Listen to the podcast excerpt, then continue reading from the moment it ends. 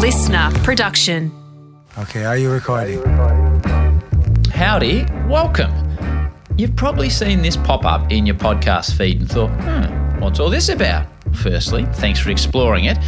I did mention in last week's episode with Martin Potter that we have been looking into some more content to hopefully put a bit of a smile on your dial. Well, here she is. As we are now reverting to dropping an episode every second Thursday on the off Thursday, i.e., today, we will be putting out a player profile of next week's guest. Now, this is your real old school gear, like the stuff you used to read in Inside Cricket Magazine or Inside Sport, Rugby League Week, Inside Footy, or my personal favourite tracks. Now, that, tracks, that's a magazine. It is the player profile. You know the one favourite food, ideal holiday destination, nickname, all that old cheesy stuff with a bit of a modern twist as well. You are the winner here because you get to find out who next week's guest is a week early and you get to learn some more light-hearted stuff about the guest that wouldn't normally come up in the full-length episode.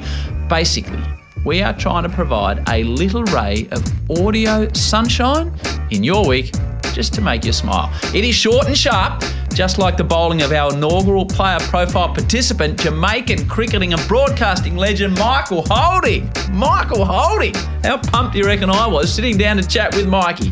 So, Mikey's full episode is out next Thursday, but here is the player profile of Michael Holding. Let's go. Okay, Mikey, player profile. If you were trying to impress someone and you were cooking dinner, Mikey, what would you cook? Well, it depends on whether that person is Jamaican or not. If they are not Jamaican, I, I would cook something like a curried goat or ackee and saltfish to introduce them to something that's strictly Jamaican. If not, I'll stick to a normal steak and some salad and that sort of a thing. Curried goat sounds amazing. Yeah, it is lovely. A lot of people turn their nose up to goat, but it's not a lot different from the lamb. If you could invite three people to this dinner where you're cooking your curried goat, Mikey, and this is a hard one to put you on the spot with. Yes. Give me three people you would like along at that dinner. To be honest, two of them are no no longer with us. And Nelson Mandela would be one, Muhammad Ali would be the, the other, and Barack Obama the third. Wow. I'd love to sit in a corner on that dinner, Mikey. So would I, but it's impossible. As an athlete, how would you like to be remembered? As someone who played the game fairly, tough but fair, On a day off, Mikey, you do what? as little as possible. I like that. Best piece of advice you have ever received, Michael? Best piece of advice. Well, there are so many different bits, but as far as my cricket career is concerned, I got a bit of advice from the great George Headley, and he just wrote on the back of a picture that he had been taken with both of us: "Play cricket and see the world." And I did that, and I certainly have seen the world. That is fantastic advice. If you could swap jobs with anyone on the planet, no matter age, profession, what would that person be? Who would that person be? I wouldn't want to be swapping my job, to be honest. My job is very easy. As I've said to my boss, I don't work. I have a job, but I don't work. So I wouldn't want to be swapping my job. Of all the concerts you've attended, Mikey, what is the best concert you have ever seen?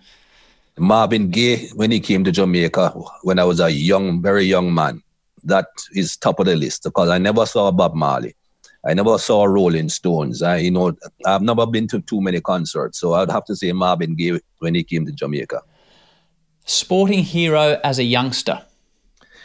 Pele, Pele. yes, See, definitely. You like the round All ball of game? Jamaica love. Yeah, I, I played at school. I played in my junior year at school. I played cricket and football at school. I represented my school at both. But cricket obviously took over later on. I'm not sure how tech savvy you are, Mikey, although we're on Zoom, so you must be doing okay. What's the number one app you use on your phone? WhatsApp. WhatsApp. How good is it? It's brilliant. I keep in touch with everyone around the world through WhatsApp. And it's very private. I don't like social media where everybody is involved. Have you ever had a pet, Michael Holding? yeah, I grew up with dogs. My mother always had dogs when I was a young man growing up. In recent times, I can't have a pet. I travel too much. Can you play an instrument? No, I can't. My brother was excellent at that. He used to do s- stuff in studios from reggae bands in Jamaica all different instruments, but not me, not one. I couldn't even blow a whistle properly. like me, you travel a lot, so I'm sure you watch various television shows. What are you currently watching? I don't really, to be honest, I don't watch a lot of television these days. You know, especially with what's going on in the world now in America and both pandemic and the George Floyd situation. I don't want to see too much television. The only thing I watch now on television is sport. I watch a lot of horse racing. I'm a big fan of horse racing. Was there a horse called Whispering Death? Yes, there was. And it was trained by a, a gentleman here in Newmarket by the name of William Haggas. And it was named after you? Yes, it was. um, I can't tell you exactly how that took place. I he was with the owners of the horse, and the horse hadn't been named yet. And I called him while he was with the owners of the horse, and he said to the owners, "Just a second, I have, I have to take this call." And when he finished talking to me, the, the owner said to him, "So who was that?" I said, "Oh, it's Mikey Holding. I just he just called me about something." And they said, "Okay, we'll name it Whispering Death." was it a fast horse, Mikey? No, not very fast at all. It ran over extreme distances. It won a few races, but it was not a six furlong sprinter. what music are you listening to at the moment, if any? I listen to anything. I listen to a lot of different various types of music. Um, Motown, Bob Marley, you know, and I listen to all sorts of music.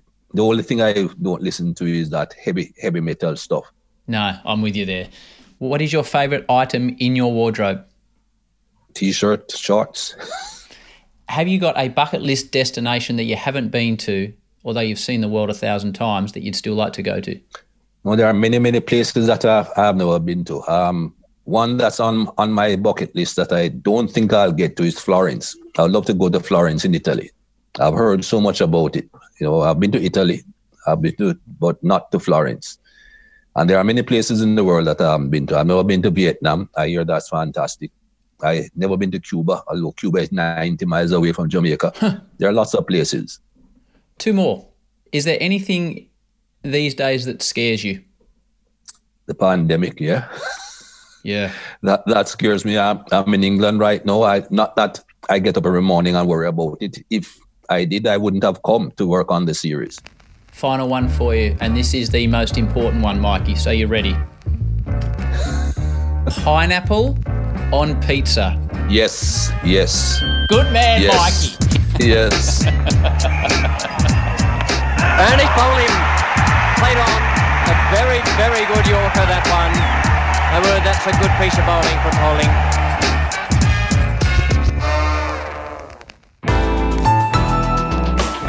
Listener.